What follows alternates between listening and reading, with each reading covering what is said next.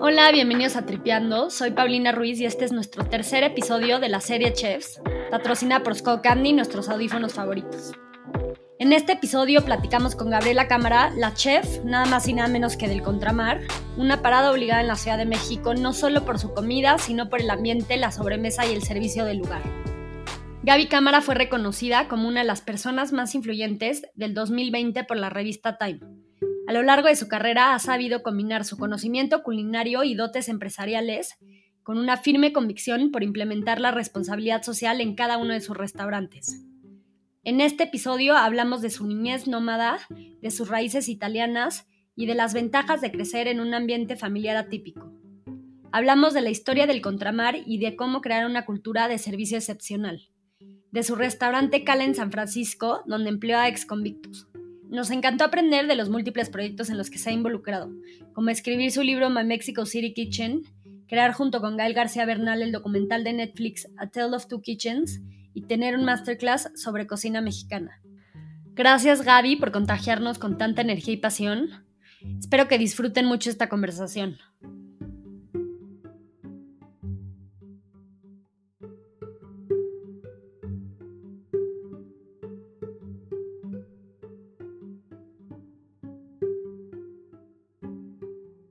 Gaby, gracias por recibirnos aquí en tu casa, está hermosa, por cierto. Ay, muchas gracias. Y, me emociona muchísimo platicar contigo hoy.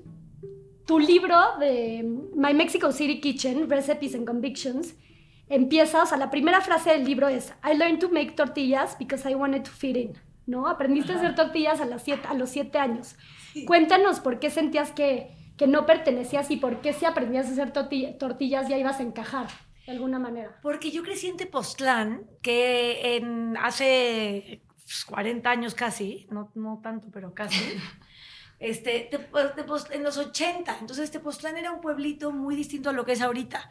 Sí, era un pueblito divino, como sigue siendo ahorita, pero no estaba tan lleno de extranjeros. Entonces éramos de los pocos que luego se, se, llamaban tepostizos, porque era como gente que ya vivíamos allá y que estábamos allá, pero que no éramos originarios de allá.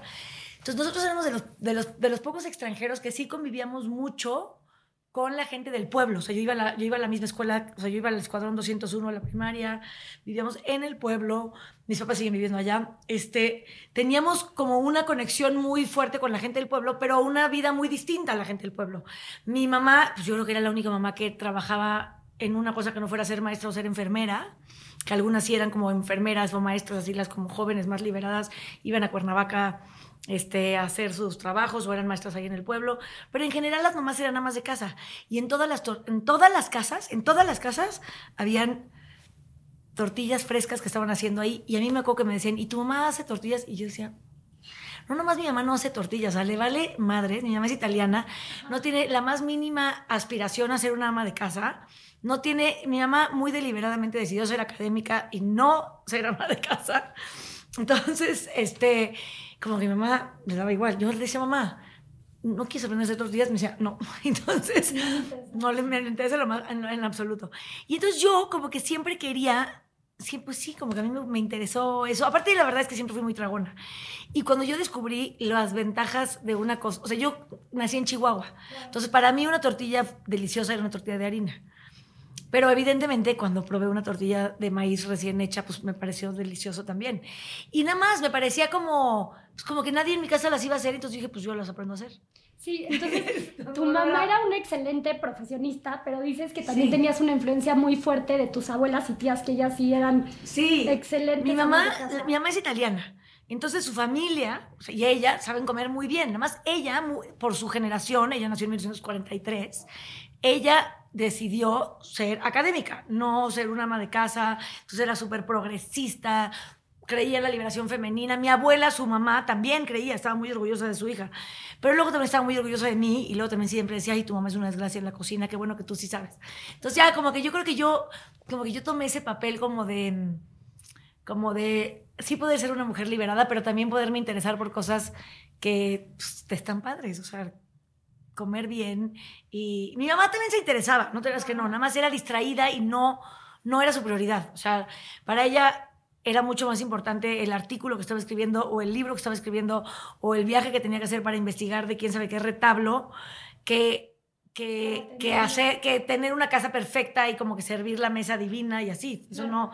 Ahora en mi casa siempre había huerto y siempre hacía cosas ella y me enseñó a comer maravilloso desde que tengo memoria. Oye, ¿y crees que se pueden ser las dos cosas? Es una excelente ama de casa, una gran mamá y una gran profesionista. No. ¿O cómo? O sea, sí, si tienes mucha ayuda. Pero así, hacer las tres cosas, las tres cosas que acabas de decir son un trabajo de tiempo completo.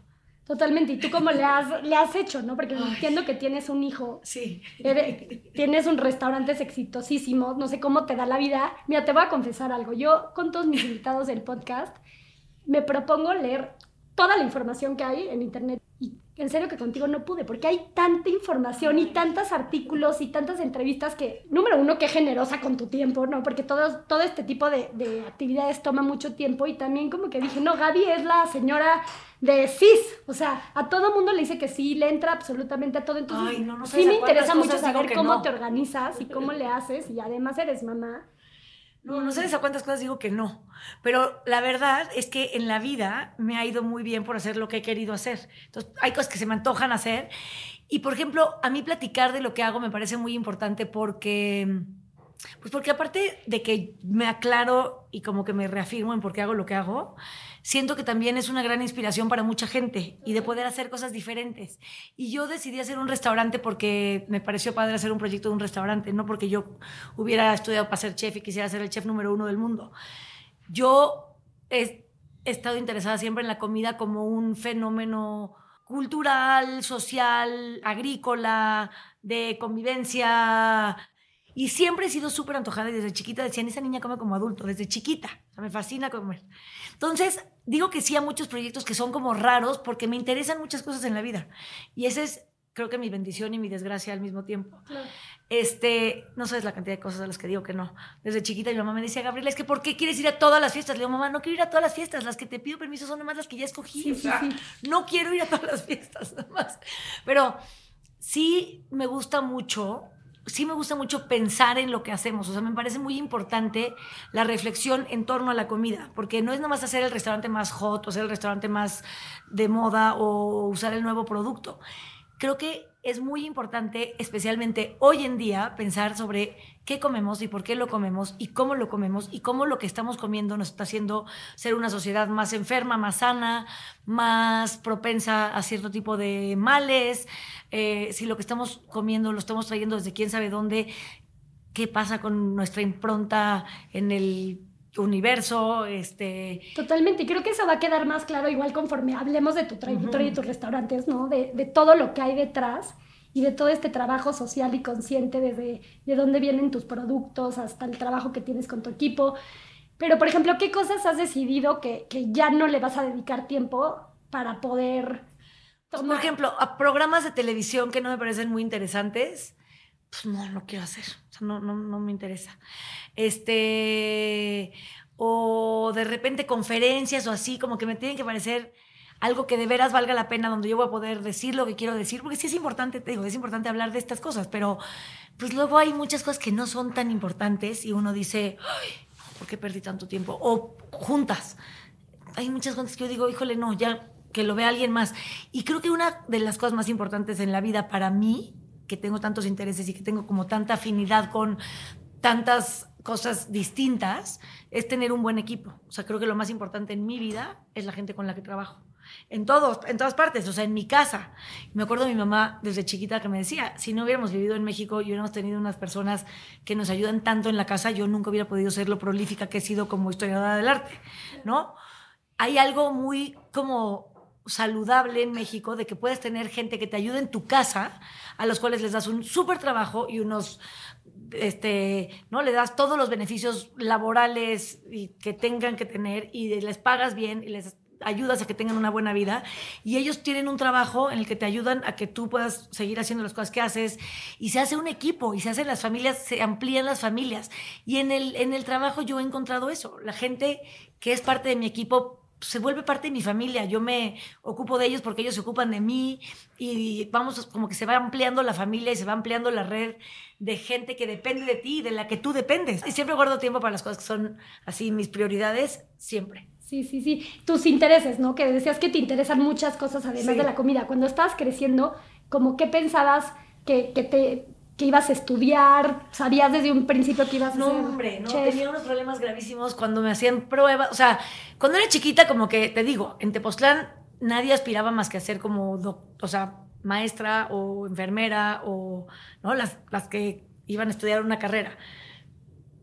Me quedó claro que yo no iba a poder seguir estudiando en Tepoztlán mucho tiempo, porque aparte, pues no había ni preparatoria ahí. Entonces me fui a secundaria a, a Cuernavaca y yo siempre pensé que me iba a dedicar a algo de la academia, porque crecí en, en un entorno como de una vida académica. Mis papás son académicos, entonces yo siempre pensé que me iba a dedicar como a algo que tuviera que ver con la vida académica. Yo siempre he tenido claro que a mí me gustan las humanidades, me gusta la gente, este, me gustaba muchísimo como la parte intelectual de estudiar y de tener una vida académica. Claro. Entonces decidí estudiar historia y que porque me parecía como una muy buena base, porque yo quería dedicarme a cosas que tuvieran que ver con el arte contemporáneo. Me gustaba muchísimo el mundo del arte contemporáneo, como el mundo del, de la creación estética, siempre estuvo muy cerca también de mi vida, como que era la parte académica y la parte creativa de artistas y escritores y como y el restaurante, ah, no, y el, ya, y el restaurante lo puse un poco de casualidad y te digo, yo sufría en las pruebas así de qué quieres hacer, qué, qué vas a estudiar. Pues, ¿te interesaría ver cómo se desarma un coche? Pues, sí, sí me interesaría. ¿Te interesaría ver cómo crecen las bacterias en un cultivo de no sé qué? Pues, sí, sí me interesaría. O sea, como que todo me interesa. Ese sí es un problema. Oye, y cuando estás en la universidad, decides abrir Contramar, ¿no? Esta historia ya la has contado, pero cuéntala, vuélvela a contar, por favor. Es que fue una casualidad. Seguías estudiando. sí, seguí estudiando y estaba haciendo mi servicio social en el Museo Nacional de Arte, que fue mi único trabajo, porque luego acabé mi, mi, servicio social y me ofrecieron, me ofrecieron una chamba ahí. Y mm, trabajé en el departamento de investigación pues, como un año, poco más tal vez, hasta que ya dije, bueno, ya tengo que renunciar porque pues, tengo que decidir qué voy a hacer. Y el restaurante se empezó a volver una cosa muy seria. Y yo como que creo que lo más importante de mi educación fue que siempre fue muy libre, pero sí. Me encanta lo que decía tu papá, ¿no? Que mencionas mucho que ellos decían, la escuela no sirve para nada. Lo que los niños aprenden, lo aprenden porque les interesa y porque lo inculcan desde la casa y, eran como que creían mucho en el homeschooling, ¿no? Total, bueno, y totalmente. Mi papá se sigue dedicando a eso y es un firmísimo creyente en algo que yo también creo, que es que nadie aprende lo que no tiene interés por aprender y nadie puede enseñarte lo que no sabe bien. Entonces, como que yo siempre tuve esta cosa como de aprender de, o sea, si tú quieres aprender de algo, puedes aprender. Y consigues alguien que te dé tutoría en algo o lees o investigas o... Entonces, yo cuando abrimos este restaurante de pura casualidad, yo tenía como estos ejemplos de artistas que habían hecho proyectos entre comunitarios y de arte y de comedores, no sé, tenía, tenía muy claro como un proyecto en Nueva York este, que había existido, luego un proyecto que unos antropólogos amigos habían hecho aquí en México, un proyecto de, no sé, de comedores. O sea, como que la parte de la comida yo siempre tuve la apertura a saber que era algo muy importante de la vida. O sea, sí algo efímero y al final todos comemos y vamos al baño, pero la parte artística de la comida o la parte que puede ser como más atractiva, digamos, en términos intelectuales, es que pues hay muchísimos niveles de cómo comer y muchísimas maneras de, de cómo comer y muchísimas cosas que podemos comer. Y como seres humanos somos omnívoros, tú puedes comer lo que sea. Entonces eso abre un abanico gigante de posibilidades. Entonces como que sí sabía que era, te digo, algo muy importante la comida y vengo de familias que comen muy bien, le dan muchísima atención a la comida, a la mesa, a estar como a las conversaciones en torno a la comida, a los ingredientes. Pero nunca me imaginé yo ser chef jamás. Es más, cuando me decían, y yo siempre cocinaba, y me decían, ¿quieres? O sea, como cosas así de chiquita, ¿no? ¿Y por qué no estudias para ser chef? Cuando yo decía, es que no sé qué, quiero estudiar. Y yo decía, ay, no, qué flojera. Yo no quiero ser chef en un restaurante de no sé cuántas estrellas Michelin o estar en un crucero o... ¿Y cómo lo aterrizas? ¿Vas a abrir un restaurante? Pues porque con unos amigos, así de que estábamos en la playa y a mí me encantaba ir a pescar y comer comida en las palapas de la playa y entonces la verdad es que fue un novio que yo tenía en ese momento que tenía un café en la Condesa y como que nos animó a háganlo, háganlo, háganlo Y luego resultó que cuando abrimos yo era muy buena. O sea, era buena con la gente, era buena en no sé qué.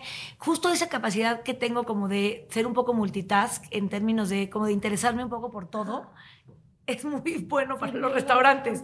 Pero es como atención a los detalles, pero al mismo tiempo foco de qué es lo importante.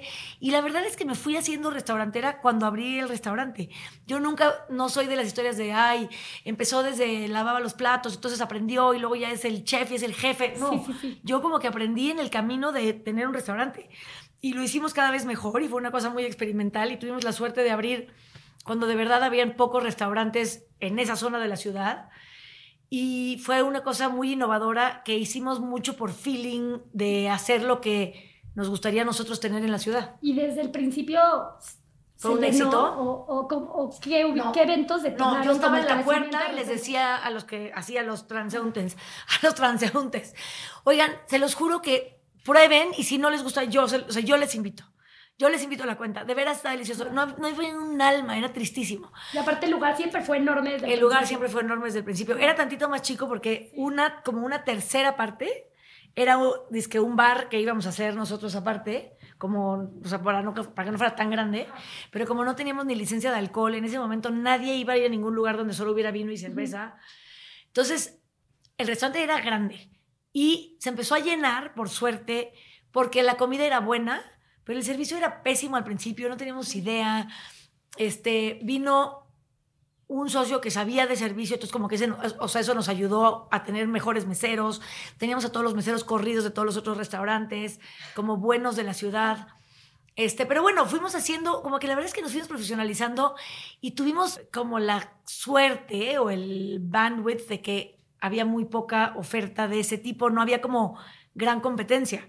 O sea, estaba Fishers, que era una cadena de pescados y mariscos, estaba la curva, estaban como algunos como más de mercado, o sea, no era tanta fijación por la calidad en el pescado y una comida como que tuviera que ver con, no sé, como con todos los valores que Contramar luego fue haciendo cada vez más suyos, ¿no? Entonces, fue siempre un restaurante donde estuvimos como abiertos a experimentar y aprender, pero siempre donde nos gustó mucho hacer buena comida. Y el chef era Federico Rigoletti, como que es un chef buenísimo, que es el que luego hizo Punta Arena y los primos y los sobrinos y todos esos.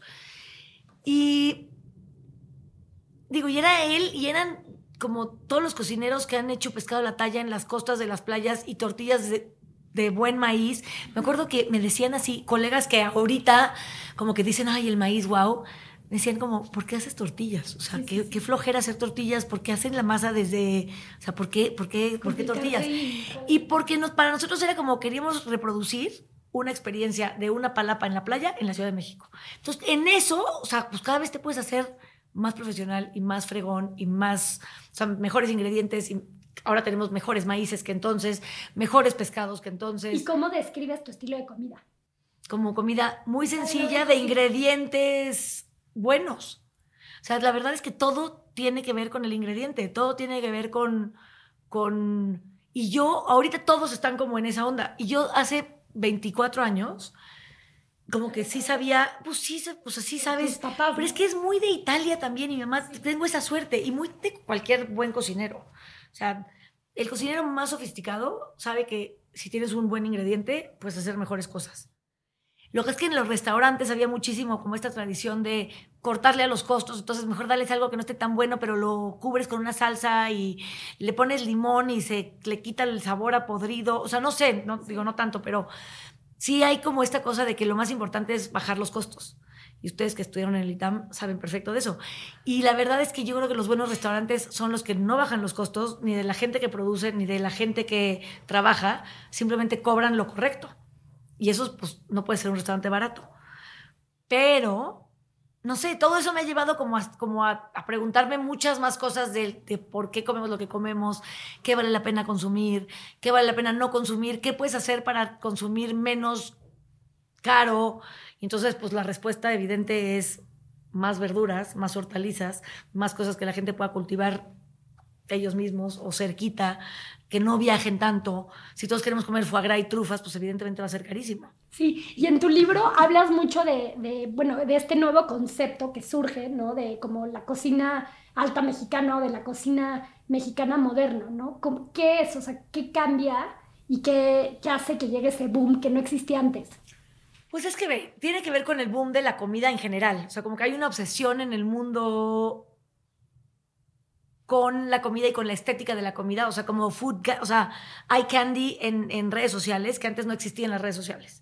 Antes la comunicación y la globalización era pues muchísimo más reducida.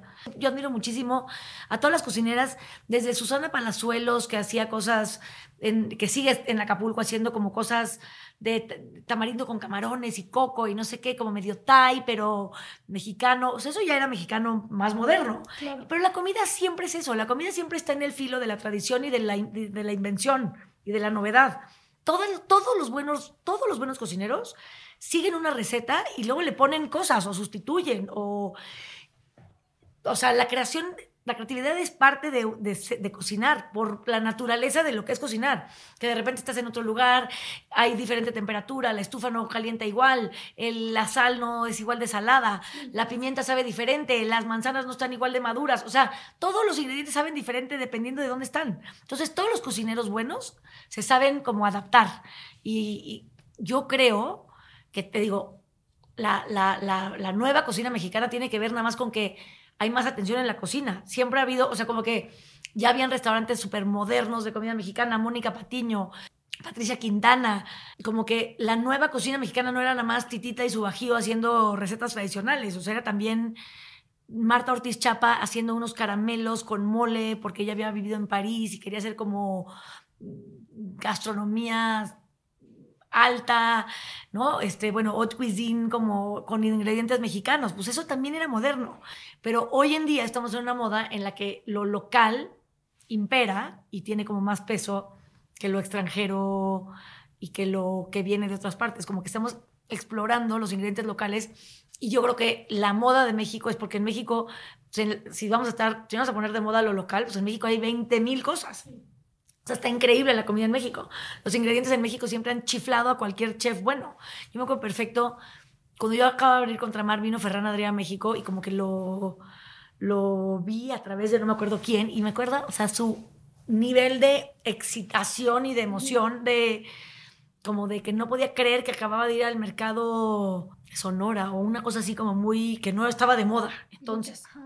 Y que habían estado en Oaxaca y como que de verdad, pues cualquier buen cocinero se vuela. Se vuela, porque México es increíble y los ingredientes que hay en México son increíbles. Entonces, si es una comida de ingredientes, pues México tiene una ventaja enorme. Y aparte, combínale con las tradiciones que tenemos, pues es maravilloso lo que podemos ofrecer al mundo. Y el mundo hoy en día se preocupa por saber qué hay al lado y un mercado gigante de esto como de la comida y de que está de moda hacer, saber de comida y saber de ingredientes y todo el mundo cocinar en sus casas y saber qué restaurante está de moda y ir a viajar al mundo por tales y tales y tales restaurantes y peregrinajes a tales y tales y tales lugares.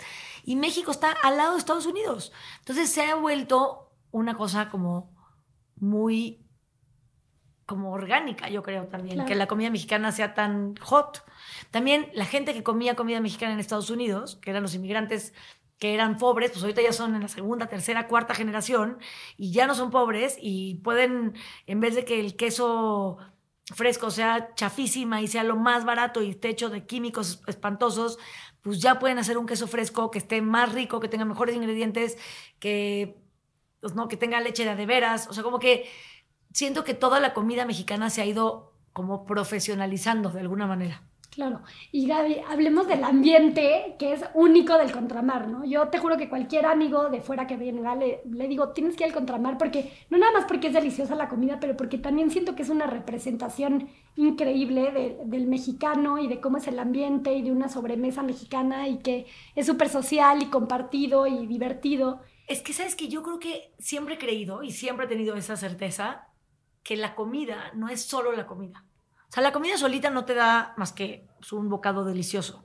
Pero si estás de mal humor, ni te sabe delicioso. Si estás en un lugar que no estás cómodo, pues tampoco vale la pena. Como que la comida tiene que ver con el lugar y el espacio y el momento en el que estás. Entonces, yo creo que un buen restaurante es un restaurante que es congruente entre la comida que sirve y el ambiente que quiere generar, ¿no? Como el, el momento que le puedes cambiar a la gente. Comerte, no sé, o sea, hay, restaurantes a los que quieres ir todos los días, hay restaurantes a los que quieres ir cuando estás de fiesta, hay restaurantes a los que quieres ir cuando te quieres echar un tequila y te quieres relajar, y hay restaurantes a los que quieres ir cuando quieres presumirle a tus amigos que sabes de no sé qué ingredientes. Y o sea, como que hay restaurantes para todo. Y para mí, el Contramar siempre, muy claramente, fue un restaurante de comida no pretenciosa, donde de lo que se trataba era de estar como recreando el ambiente o el o como el, el, el, sentimiento de estar en una palapa en la playa, que pues, nomás es estar a gusto. Pero lo ves como una consecuencia de otros elementos muy importantes, como un gran servicio y, y una muy buena comida, o por qué, por ejemplo, hay, hay tantos restaurantes que tienen esos dos elementos, ¿no? De muy buen servicio y muy buena comida, pero no logran el ambiente. O sea, ¿cómo tú has ido modificando o, no sé si has tomado, tomado medidas en particular como para sí generar ese ambiente tan mágico y difícil, ¿no? O sea, como que no hay una forma. Te voy a decir qué pasó. Cuando no, primero los cuatro primeros meses Contramar fue como difícil, luego finalmente al mes dos dijimos ya no vamos a abrir en la noche, nadie viene a cenar, está tristísimo este lugar tan grande en la noche, vamos a abrir solo la comida. Entonces eso concentró muchísimo que los clientes que sí querían ir a comer. Aparte, era una época en la que la gente no comía comida de mar así como en la noche. O sea, como que era... Acababan de abrir un lugar que se llamaba El Mosaico, que era muy famoso, que luego hicieron una cadena, pero eran los mismos del Champs-Élysées, que era como un restaurante elegante, que cuando yo crecí, o sea, en los 80 era como iban los políticos y los... O sea, era un restaurante elegante. Y donde dice que comías muy bien, y sí comías muy bien, y eran unos grandes restauranteros los dueños. Y luego hicieron una, como su concepto como de bistró, que se llamaba el mosaico, bistró mosaico. Y había un ceviche, y abrían en la noche y había un ceviche. Y sí como que la gente se echaba un ceviche, pero no ibas a comer comida de mar en la noche. O sea, no ibas a echarte un pescado a la talla con tortillas en la noche, es como comida de día. Entonces hizo mucho sentido que Contramar solo abriera a mediodía. Entonces eso nos concentró en como poder extender esta comida y hacer sobremesa. Y sobre todo creo que, no sé, cuando se empezó a llenar, yo me acuerdo perfecto que dije, hijo, qué mal que ahora ya está de moda, porque cuando las cosas están de moda, luego dejan de estar de moda. Entonces yo dije, bueno, lo único que hay que hacer es seguir haciendo las cosas cada vez mejor. Y como que la verdad es que yo me he concentrado en eso, en tener cada vez mejores proveedores, cada vez mejores relaciones con los proveedores, cada vez tener mejores productos, cada vez tener más beneficios para los empleados, que los empleados vieran eso no como un trabajo en el que iban y venían y que se trataba de sacarle el mayor dinero, porque en los restaurantes es como tan inmediato todo que la profesión de ser mesero, aunque es una profesión importante para muchos mexicanos, también es una profesión de gente como muy poco beneficiada en otros sentidos, o sea, como que económicamente es una oportunidad para alguien que no ha podido ir a una universidad o ni siquiera fue a la secundaria o a la prepa o no o a la escuela en general, o sea, como que es como ser albañil, o sea, como que no necesitas grandes estudios para hacer eso. Entonces yo empecé a hacer como toda una pues como todo, como toda una escuela de, enseñarles más, de que se sintieran muy orgullosos de lo que hacían, de que aprendieran inglés para poder hablar con los extranjeros que siempre hubieron en Contramar, porque la Roma era como el lugar donde estaban medio los expatriados y Polanco. Entonces, como que siempre estuve muy consciente de que fuera un muy buen lugar de trabajo y de que la oferta de la comida realmente fuera buena. Y claro que hay casos horribles. O sea, todavía la semana pasada me dijeron unos amigos, es que nos intoxicamos en el contramar. Y yo así de cómo. O sea, pues quién sabe, a lo mejor sí, a lo mejor no, ojalá que no, pero si, fuiste, si te fuiste a tomar unos tacos la noche antes y estás enfermo y luego te echas unas almejas en el contramar, pues crees que fueron las almejas. Y no digo que no, a lo mejor sí son, pero te digo, todo el tiempo tienes que estar como obsesivamente tratando de hacerlo mejor. Entonces, lo único que he hecho en el contramar es eso y que la gente se, la pase bien, pues es muy importante. Y durante un tiempo hasta cerrábamos más tarde de que estaban así de fiesta. Ahorita ya cerramos mucho antes porque no quiero ser antro y no quiero, ya la cuadra se ha llenado de restaurantes este, de mariscos y de fiesta y de... O sea, como que lo que no sé, el ambiente de Contramar creo que nada más es de veras porque los meseros son muy amables. O sea, el servicio es espectacular. Pero para mí el servicio mexicano es lo más extraordinario. O sea, los ingredientes también. Pero como que no lo puedo dejar de asociar con la experiencia de comer en México. Totalmente. Y por ejemplo, ahora que, que también quiero hablar de Cala, tu restaurante que hablas, abres en San Francisco en el 2015 Estados Unidos no tiene esta parte de servicio como la tiene México, ¿no? ¿Cómo le haces para construir un lugar que se parezca en estos elementos que hacen un restaurante tan espectacular, pero pues, en un ambiente totalmente diferente? Pues ve, nunca Cala logró, o sea, yo creo que el, el servicio de contramar, o sea, sí está muy cañón. Muy cañón en todo el mundo, o sea, como que sí está muy extraordinario.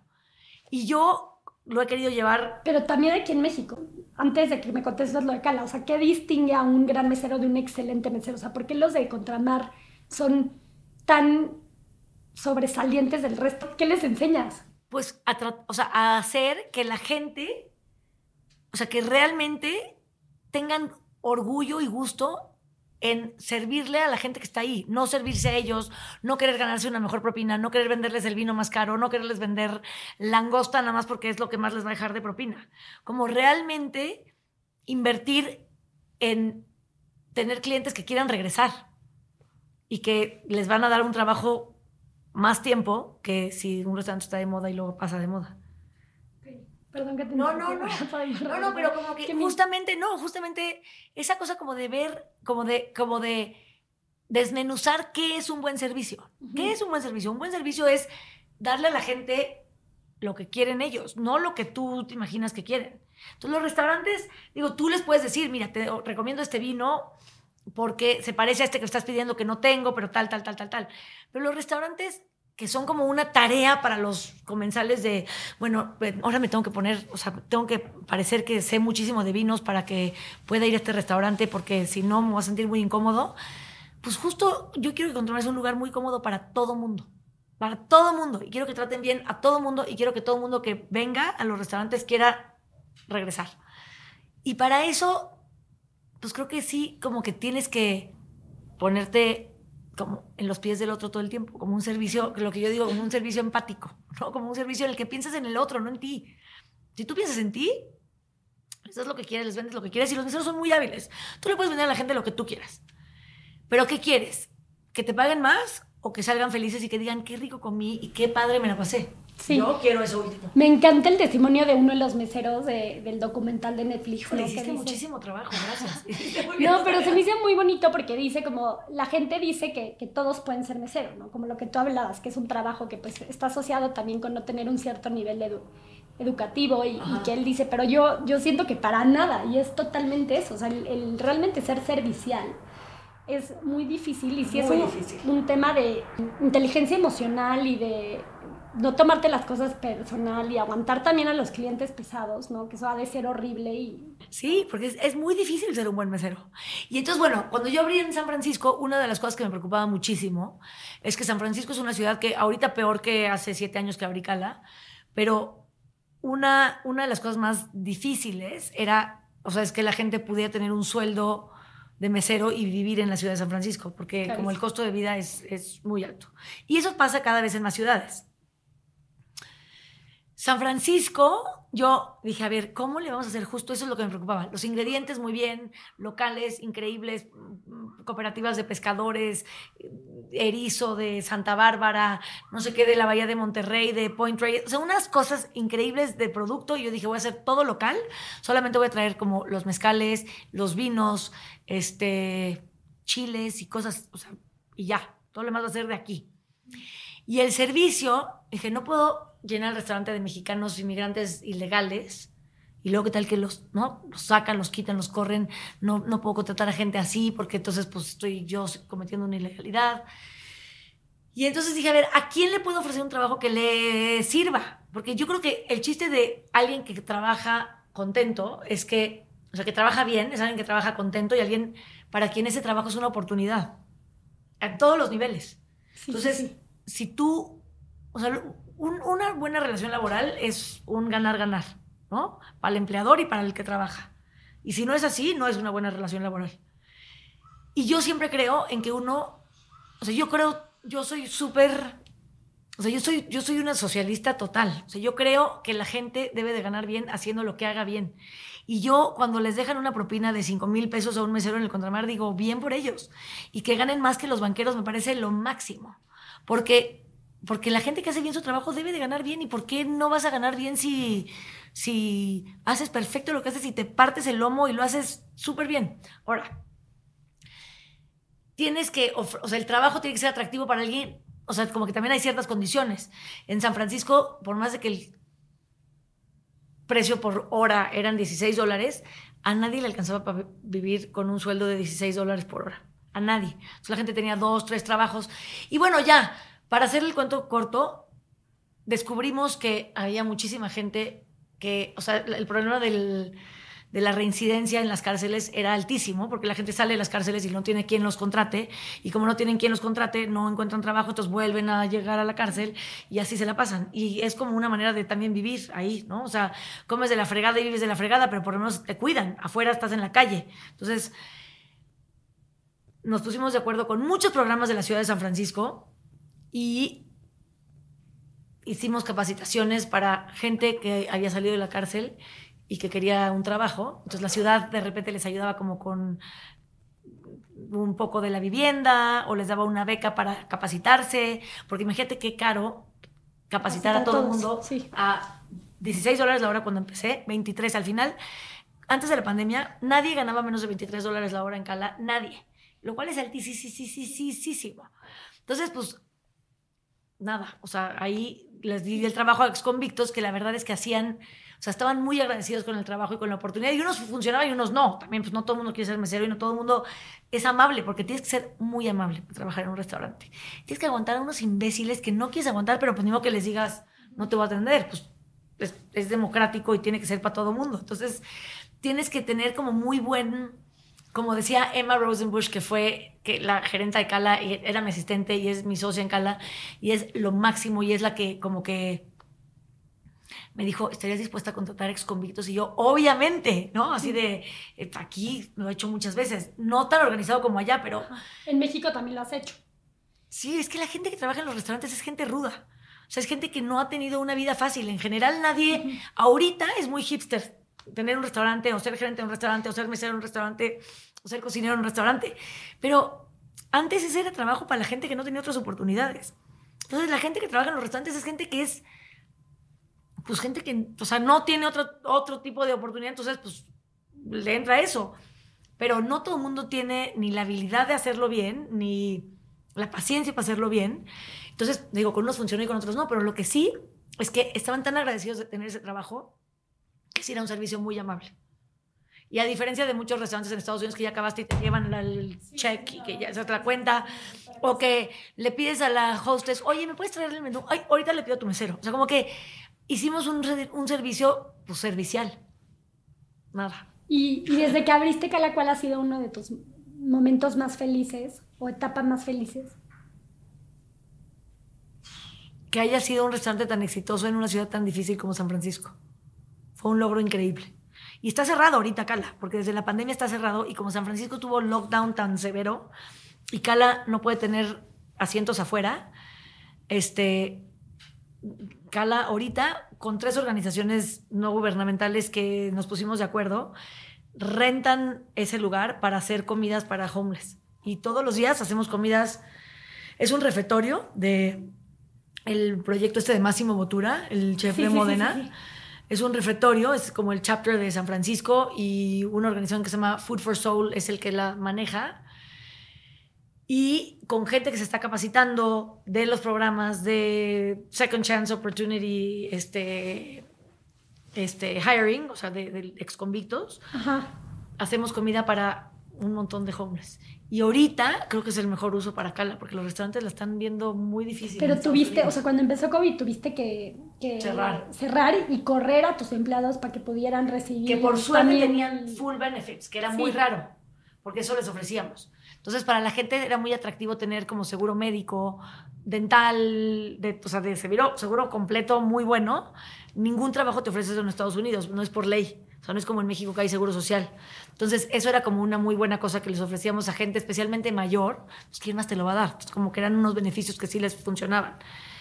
Y de hecho, teníamos un chorro de, como de hipsters y jóvenes, como medio artistas, que la veían difícil en San Francisco y que trabajaban en Cala porque les dábamos ese beneficio. Ahora, para ese beneficio tenían que trabajar un mínimo de ciertas horas, pero pues lo hacían y bien. Entonces, había una combinación muy chistosa entre unos super hipsters que se veían más criminales que los, que los que habían sido criminales. O sea, nunca, yo siempre Nadie sabe muchísimo, entra quién es el ex convicto y quién Nadie, es el, el, hipster, porque ahora pues, está muy cool verte como bueno, eso está bien. Sí, muy bien. Oye, y a lo largo de este tiempo en el Contramar y en, el, y en Cala, ¿cuáles han sido algunas de las personalidades más emocionantes que te han tocado atender? Uf, muchísimas. No me puedo Muchísimas. Muchísimas. O sea, desde actores, escritores, artistas. O sea, por ejemplo, me acuerdo perfecto, imagínate la época del Contramar, que yo dije, el día que venga Carlos Monsiváis es que este lugar es exitoso. Y llegó muy pronto. O sea, como que de repente Contramar muy rápido se empezó a hacer, y no había redes sociales, no había Instagram, no había nada. Y se hizo, se hizo muy famoso muy pronto, como de que empezaron a ir, te digo, intelectuales y artistas y políticos, y como que este, llegó Carlos Monsiváis y yo como que dije, no, pues ya, ya es un restaurante famoso. O sea, ya, eh, Carlos Monsiváis era como este personaje que estaba en todas partes, pero era como muy reconocido académico y escritor y como muy de una época y pues la verdad es que a Contramar, ¿quién no ha ido? Para concluir, porque creo que ya nos estamos pasando de tiempo, por más que me encantaría preguntarte del documental, de tu masterclass, de todos los otros proyectos que has hecho, pero estas preguntas las tomo. eso es muy porque en la vida en Estados Unidos, yo aquí en México nunca quería ser famosa, nunca quería que nadie supiera ni de cómo se llamaba el dueño del contramar.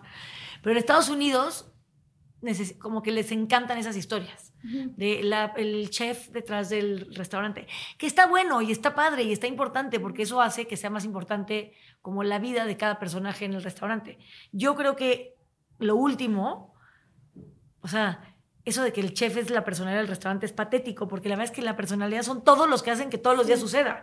No, pero eso queda muy claro en tu documental. O sea, que tú hablas dos minutos y se trata de todas las historias increíbles de la gente que está trabajando. Se me hizo muy padre eso.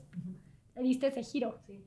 Pero porque eso es lo que yo realmente creo. Entonces a mí me choca eso como de ser famosa yo porque soy la jefa. Pero bueno, así es y está bien. O sea, y platico con mucho gusto de esto porque pues porque, porque esto sirve a que se den cuenta de toda la gente que sí está ahí detrás haciéndolo todos los días. Claro. ¿No? Y, Gaby, ¿para ti qué es el amor? Esa es la pregunta de, Para mí, ¿qué es el amor? Para mí el amor es dar y recibir en paz y en armonía e ir construyendo como vínculos de confianza, y el amor es lo que hace que el mundo siga, o sea, es el cuidado. Para mí el amor es dar y recibir en armonía. ¿Y qué consejos le vas a dar a tu hijo del amor? Ay, hijo, espero que me vea, no más de que, que le dé un consejo, espero que me vea vivir una vida en el amor.